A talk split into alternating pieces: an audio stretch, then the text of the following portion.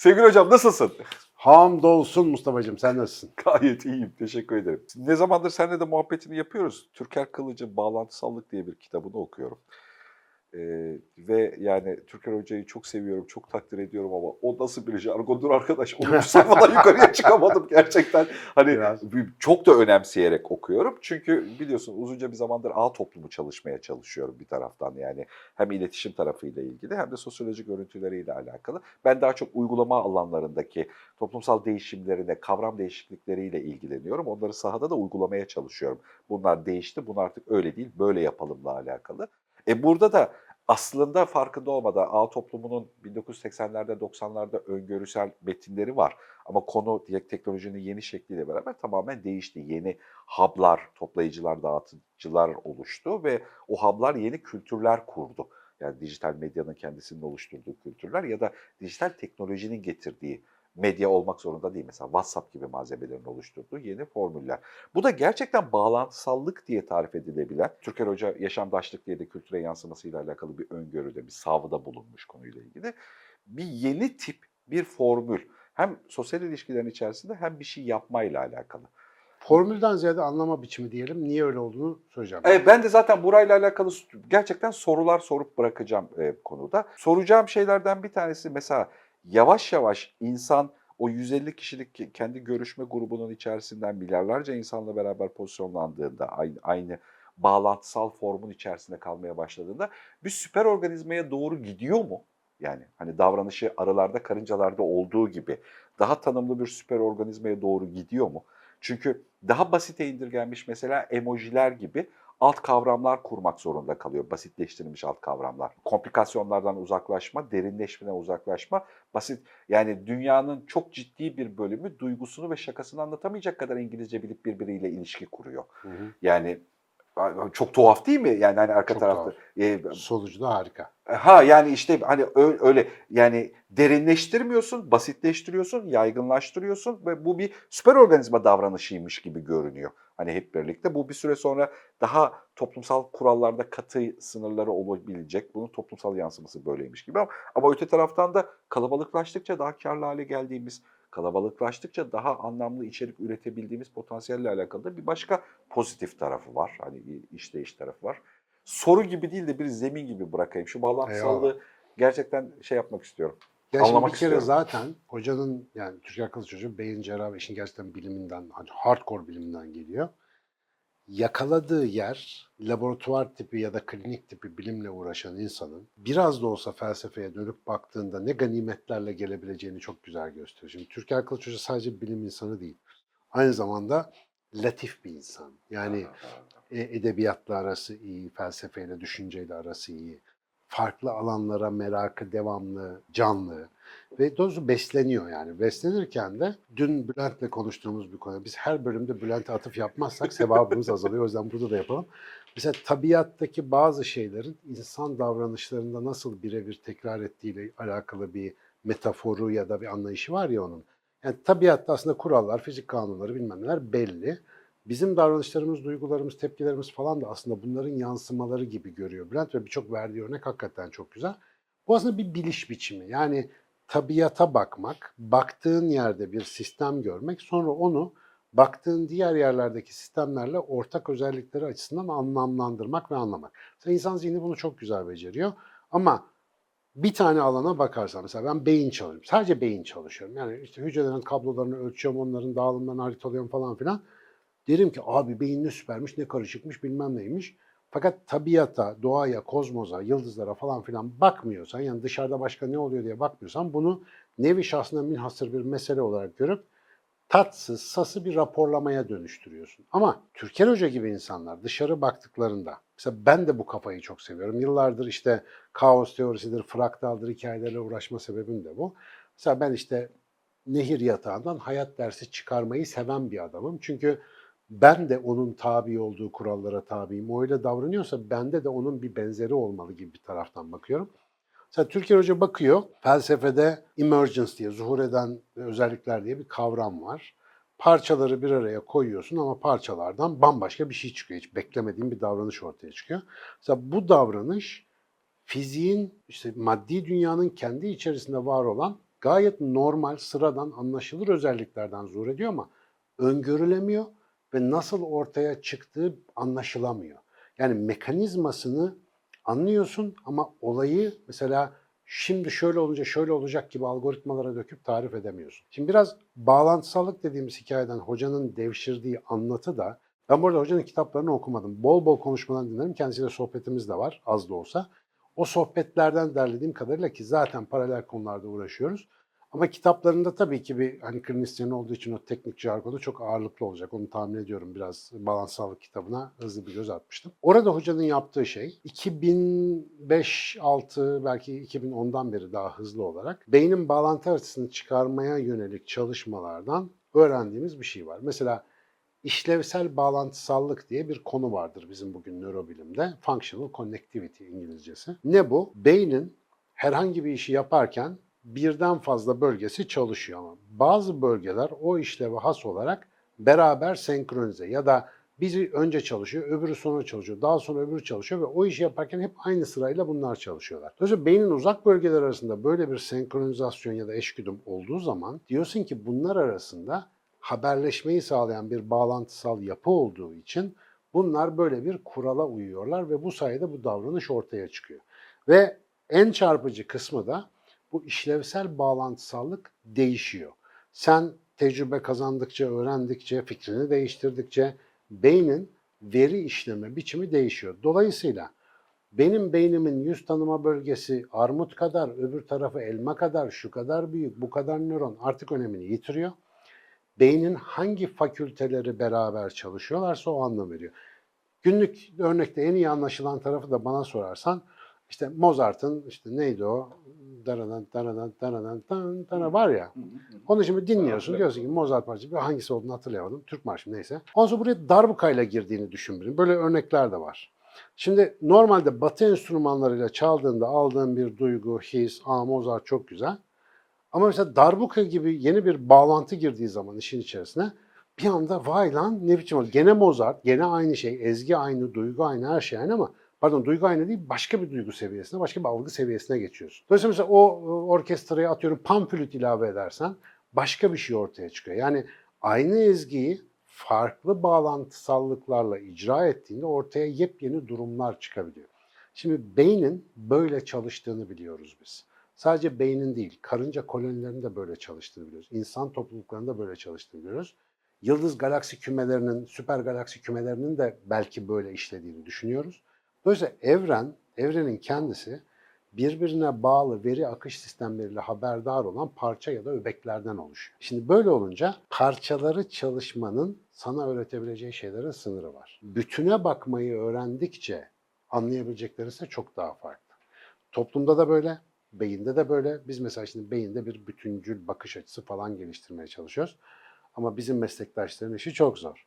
Yani 150 senedir sen mık mık parçaları çalış çalış şimdi tepeden bakacağım. En fazla terasa çıkıp bakıyorsun nöron küçük gözüküyor falan diyorsun. En fazla yapabildiğimiz o gibi duruyor. Gri görünüyor buradan. İşte burada ne lazım? Mesela Türker Hoca e, gibi yani mesela ben de bir yerde burada çaba gösteriyor sayabilirsin beni. Bizim gibi insanların sayısının artarak felsefeden, sanattan, kadimden, oradan buradan ödünç aldıkları anlayışlarla bilimsel veriye anlam verebilme çabası. Ve bence çok etkili bir metafor. Çok daha fazla e, üzerinde hani fikri çiğneyerek ilerlememiz lazım ki buradan yeni şeyler çıkaralım.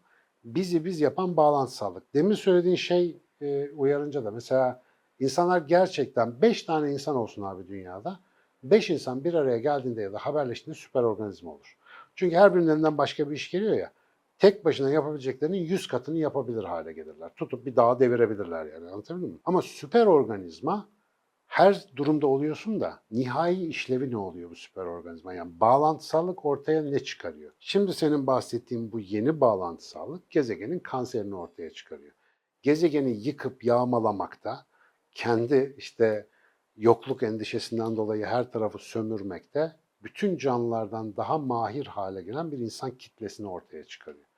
Her zaman bir süper organizma ama bu süper organizmanın bağlantısallığa göre nasıl değiştiğini görüyorsun. Şimdi burada bu- bazı değişim adımları var. Şimdi bu işi teorize ederken seninle beraber aslında masada belki 170 bölümdür böyle de bir şey, pastayı böyle paylaşıyoruz. Sen işin teorik, e, daha felsefi e, tarafındayken ben daha uygulama ayağında ve sokakta pratikte daha işimize yarayacak tarafla beraber konumlanıyoruz doğası gereği. Ve bu benim ilgimi de çeken bir şey yapmayla alakalı. Şimdi dijitalleşmenin getirdiği connect, hızlı birbiriyle bağlanabilme kabiliyetinin mesela şöyle bir değişime neden olduğunu fark ediyorum. Bu senin söylediğin şeyle beraber. Bireyin kendisinin çoğunlukla kitle ile ilişkisinde dinleyici olduğu formda dinleyiciydi. 1980 yılında kaset Sezen Aksu'ydu dinlerdik. Yani tüketimdeki seçki grubu çok azdı. Daha çok zaten bir şey söylem için bir fırsatımız yok. Çoğunlukla seçkide az seçenek arasında seçki yapabildiğimiz bir iletişim biçimiydi. Bu da işliyordu bu arada.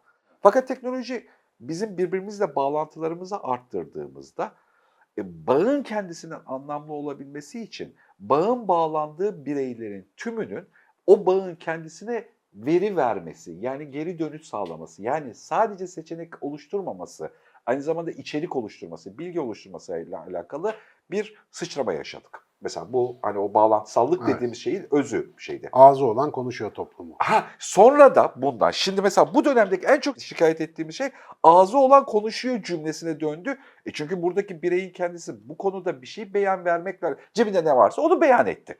Ve cebindeki bu yani hani yapabilecek bir durumu yok yani hani bir şey beyan etmede ya da pozisyonlamada. Bu da toplumda yeni bir ortalama doğurdu.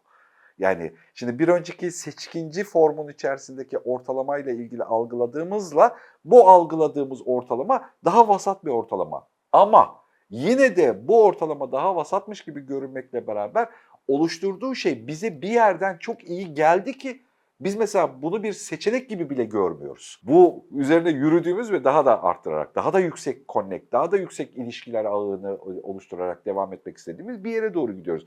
Ve doğal da bunun zekayla, akılla, kültürle ve tercihle ilgili bir durumu yok. Yani bu yokuş aşağı bir durummuş gibi görünüyor. Yani su bırakılıyor ve oraya doğru hareket ediyor. Maddenin tabiatı. Evet tabiatı. tabiatı Mesela geliyor. bu bana çok tuhaf geliyor. Mesela akıllıca şeyi düşünmüyoruz. O zaman bunu denetleyin bilmem ne yani yani böyle bir şey yok. Aksine herkes yüksek bir yoğunlukla hatta bağımlılık coşkusuyla buna doğru hareket ediyor. Demek ki o zaman evrimsel olarak ben öyle seziyorum. Evrimsel olarak bu bir yatkınlık.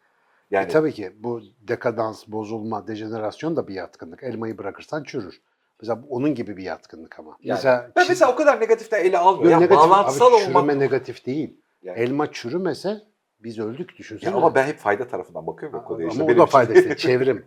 O bütün bağlantısallık içerisinde o çürümenin de bir. Yani bir ayrışacağız ki mevzuyu anlayalım. Bak dün tamamen bilgi teknolojileri açısından ya da toplumsal iletişim açısından düşün. Biz küçükken böyle ortak bir hikayemizin olduğu, belli bir işte ideal ideolojinin, kötülerin, petepötünün olduğu falan böyle temiz bir zamandı tırnak içinde. Bütün toplum daha kolay bir tarafa doğru mobilize ediliyordu. İşte e, belki zaman alıyordu haberleşmek ama ortak pozisyonu almakta çok fazla zorlanmıyorduk. Fazla çatlak ses çıkmıyordu. Çatlak sesi toplumun kendisi bastırıyordu zaten. E niye? Bağlantısallık düzeyimiz sınırlıydı ve dediğin gibi çoğumuz dinleyici konumundaydı. Evet. Şimdi vücuda bak. Mesela beynimiz ve bağlantısallığa örnekleyelim bu durumu. Biz yürürken böyle çalışıyor beyin. Sadece yürüyorsun. Zaten genellikle beyinden yürümüyorsun, omurilikten yürüyorsun da omurilikteki belli grup hücreler böyle belli bir dans şeklinde birbirlerine elektriksel atımlar yapıp gönderip alarak bacaklara, kaslara, oralara, buralara sinyaller göndererek vücudun ritmik hareketler yapmasını sağlıyor. Ve bu hareketler sırasında araya başka bir şeyin girmesine gerek yok. Yüzlerce, binlerce nöron beraber hareket ediyor. Hepsi belli bir şemaya uyduğu zaman aslında yüzlerce kası ilgilendiren yürüme dediğin işi yapıyorsun. Peki bu nöronlar hepsi kafasına göre içericik sağlayıcı hale gelse bugünkü gibi. Bu vücutta neye sebep oluyor diye bakalım. Aynı bağlantısallık örneği üzerinden. Epilepsi hastalığı. De he he he falan yere düşüp çırpınmaya başlıyorsun. Aklıma mesela. ilk şey geldi. Şu benzinliklerin önünde içinden hava şey yapar. ilk o geldi. O da çok senkronize bak bize gel gel. Abi onu her seferinde gülüyorum lan ben onlara. evet çok saçma bir şekilde. Ama mesela şimdi mesela bugün bu anki durumumuzu düşün. Her bir nöron epilepsi nöbeti sırasında kendi muhtemelen son derece özgür hissediyor. Gerçi bir nörolog olarak epilepsiye bakarsan onların hiç özgür olmadıklarını görüyorsun. Çünkü merkezi bir yerden bağır dendiği için 100 milyon nöron sürekli periyodik olarak bağırıyor. Ama her bir nöronun insan olduğunu düşün. Kendimi ifade ediyorum, işte fikirlerimi özgürce dile getiriyorum zannederdi muhtemelen nöronun bilinci olsa. Belki vardır. Ee, burada yok demeyelim, hemen gömerler YouTube'da çünkü. Belki nöronun da bilinci var. Ama neticede bu organizmanın işlevselliğine hitap etmeyen bir bağlantısallık. Bu da bir bağlantısallık. Ama mesela kriz yaratıyor. Ve bu kriz işte bizim bugün hastalık olarak çözmeye çalıştığımız, teskin etmeye çalıştığımız şeylerden bir tanesi. Ve vücutta amaçlı bir yürüme, çiğneme, düşünme, ne bileyim yani iyi bir, faydalı bir aktivitenin epilepsiye dönüşmesine sebep olan şey nedir? Yani neden epilepsi olur? 50'den fazla epileptik sendrom var. Sebeplerinin çoğunu bilmiyoruz. Hani orada şundan olur diyemem ama ortak özelliği şu. Nöronların beslenmesi bozuluyor, ortamı bozuluyor, zaman kötü, bilmem ne bir şeyler oluyor ve onlar artık metabolik ritimlerini eskisi gibi sürdüremiyorlar. Bireysel nöronların başına gelen bu hadise sistemsel olarak yani yapı aynı yapı, nöronlar aynı nöron, bağlantılar aynı bağlantı ama orada başka bir olayın zuhur etmesine ve ortalığın perişan olmasına sebep oluyor. Şimdi mesela bizim toplumumuzda da bir karınca kolonilerinde de, sardalya sürülerinde de benzer bir durum var. Sardalya sürüleri muhtemelen 200 milyon yıldır böyle, 100 milyon yıldır böyle davranıyor herhalde. O kadar süredir buradalar. Karınca kolonileri daha eski, birkaç yüz milyon yıldır buradalar. Ama insan öğrendiğiyle akli çerçevesini değiştirebilen bir varlık olduğu için, yeni akli çerçeveler, yeni hikayeler oluşturabildiği için biz sistemi kafamıza göre etkileme potansiyeline sahibiz. Ve dolayısıyla benim bağlantısallık gibi bir konudan aldığım bazı dersler var. Bunlardan bir tanesi toplumu anlamak istiyorsan, toplumsal hareketleri anlamak istiyorsan tek tek ne denildiğini dinle ama uzaktan bir örüntüye bak. O bağlantısallık ne mesela yankı odaları dediğimiz şey süper özgür sosyal medyada niye böyle birbiriyle aynı şeyi söyleyen insanlar öbekleniyor? Bu bağlantısallığın bir iktizası olarak o bağlantının şeyleri olan, düğümleri olan bizler o kadar veriyi kaldıramıyoruz ki. Dolayısıyla o nöronun yani Sinan'ın, Mustafa'nın özelliği bu. Kaldırabileceği kadarıyla bir arada oluyor mesela. O öbeklenme, Ya o da bağlantı- rahat etme duygusunu hızla istiyor. Tehdit Tabii. gibi algılıyor değişkenlerin tümünü. Yani Konforda kalmak istiyor. bileşenlerin her bir e, nasıl derler komponentin temel özellikleri belirliyor bağlantısallığı mesela. Dolayısıyla insanın temel özellikleri aslında eline teknoloji verdiğinde, insanın fabrika ayarlarını biliyorsan, eline teknoloji verdiğinde ne yapacağını öngörebilmeni sağlıyor. Yani mesela bilgelik de bunu görüyor. Bugün bilge bir şekilde bilimsel veriyi kullanırsan da bunu görebiliyorsun. Ama nevzuhur, ergen, böyle ley leylon bir bakış açısıyla herkesin eline imkan verelim, ortan coşsun sonra düzeltiriz dediğinde insanı tanımadığını öğreniyorsun kısa bir süre sonra. Deniyorsun öyle çalışmıyor. Mesela nöronlara daha iyi çalışsın diye kafein dök bak bakayım ne oluyor. Epilepsi geçiriyor gene. İşte hasta olmasınlar diye pensilin var, epilepsi geçiriyor. Yani öyle iyi geleceğini düşündüğün bir şey verdiğin zaman her zaman iyi gelmiyor. Çünkü bağlantısallığın mantığını anlamamış oluyorsun. Şimdi toplumda da biz bağlantısallığı böyle bir bakış açısı, perspektif olarak kullanırsak çok işe yarayacak gibi. Benim oradan aldığım son bir ders de şu, sinir sistemleri gibi karmaşık işte gene karınca sürüleri de diyebiliriz. Bunlar da karmaşık sistemler. Bunların hepsinin işlevsel, amacına uygun çalışabilmesi için belli odakların sürekli ritmik aktivite göstermesi gerekiyor. Mesela bizim beynimizdeki işte o biyolojik saatleri tespit eden suprakiyazmatik çekirdek gibi. O abicim 24-25 saatlik bir döngüde çalışacak orkestra şefi gibi diğer bütün işlevlerin belli bir düzende gitmesine yardımcı olacak. Orası bozulursa her yer dağılıyor. Hipotalamus dediğin yer arıza yaparsa bütün sistem çöküyor. İnsan toplumunda açık beyin susarsa herkes ölür gibi. Fikir odakları, fikir önderleri, efendim gönül erleri, yani edebiyatçılar, bu tip böyle bizim ruhumuzu yükselten, aklımızı zenginleştiren odakların, estetik üreten, sanat üreten odakların devamlı çalışması toplumu daha nazik, nazenin ve latif bağlantılar kurabilir bir efsafta tutuyor. Bunlar çalışmaz ise eğer bağlantısallık çöker. Bağlantısallık icat edilmeden çok önce rahmetli Atatürk ne demiş? Sanatsız kalmış bir milletin hayat damarlarından biri kopmuş demektir. Aslında bu demek bu. Mesela sanat boş iştir. Ne zaman? Sen algoritmik olarak bakarsan. Bize doktor lazım kardeşim. Al doktor sana. Sanatsız doktor ne olur? Seni doğrar geçer. O bağlantısallığı anlamadığında Peki bu bunu işte- çözemez. Yani şimdi şöyle geliyor. Biz kansere ya da işte başka tür hastalıklara ayırdığımız yatırım oranı dünya olarak hani kapital bir dünyada bunun özgür iradeyle olduğunu varsayalım. Yani daha doğrusu ihtiyaç arz talep ilişkisini kendisini dengelediğini varsayalım. Aradığımız, e, yatırdığımız birim bir Buna birimken öküz irade diyelim bence. ya da yani e, bir şey. Yine de toplamda hareket hani hepimizin makulüyle oluşuyor ya. Hani öyle karma diyelim istersen bunlar hani hep şeyde. Öyle ya da böyle. Tabii neyse 7-8 koyuyoruz. bin. Ha, ne, ne, ne talep ediyorsak o sonuca doğru gidiyoruz. Ama herkesin ortalamasıyla. Kansere ayırdığımız konsantrasyonumuz bir birimken oyun, game sektörüne ayırdığımız birim 100 birim oyun alanına. Demek ki yani dünyadaki konsantrasyonumuz kanserle ilgili değil. O kadar da korkmuyoruz kanserden. Oyunla alakalı talebimiz var. Ya da yine toplam bir şekilde enerjimizi, motivasyonumuzu ayırdığımız şey bu bağlantısal form. Yani dünya mütemadiyen şu anda hub üretiyor. Hub'tan kastım yani hepimizin... Ona şey diyelim, patolojik bağlantısallık. Yani hastalıklı bir bağlantısı. Yoksa Hocam biz, o hastalıklı olup olmadığını, ya hastalıklı olup olmadığına emin değilim ama. Ha, yani hastalıklı derken Yani e, o bana hani hastalıklıymış bir gibi hale göre farklı. Ya farklı diyelim, farklı Hayır. bir bağlantısallık. Çünkü yani bayağı mot- buna motive ol yani illa bunun adının Instagram olması gerekmiyor. Yani işte Google'ı da kullanarak ya da işte ne bileyim mesajlaşma sistemlerini de kullanarak yani LinkedIn'i akademiyası bilmem nesi ne falan. kullanarak da yani biz o bağın öyle ya da böyle bir parçası oluyoruz. Bu bağın ayrıca illa adı Instagram olduğu için kötü kullanım yapmak zorunda da değiliz. Instagram'dan içerik açısından muhteşem veri verdiğim ve veri aldığım alanlar var. E, Şeyde senin Şimdi de Bu var. sensin de bak ben gene bağlantısallık açısından insan organizma kitlesinin total gittiği yönü işaret ediyorum aslında. Ama o bu bir öğrenme ya İşte bir o yandan. dediklerim benim de çok işime yarıyor. Ama bu kitle insan e, Homo sapiens kitlesi bir araya gelince eline de böyle bir araç verirsen ne yapıyor? Bıçak verdiğinde birbirini doğradığı gibi tarih bunlarla dolu. Böyle bir teknoloji verdiğinde de başka bir şeyler yapıyor. Dolayısıyla Toplam faydası buradaki oluşan. Şimdi bu o evrimleşiyor. Acemi te- Tabii. E, telefonu ilk evimize telefon geldiğinde düşünsene kötü kötü şaka yaptık abi biz yıllarca tabii. birbirimize. Yani telefon gibi basit bir alette milleti arayıp "B- b- b- terzi orada mı falan yani hatırlarsın öyle şeyleri. Çok işlet- abartmayayım. işletme dediğimiz bir durum var. Ha yani e, bir şeyde hani onun da kültürünü öğrenme, işte kendini geliştirme bir aşamaydı. Bak ben niye yıkıcı diyorum biliyor musun?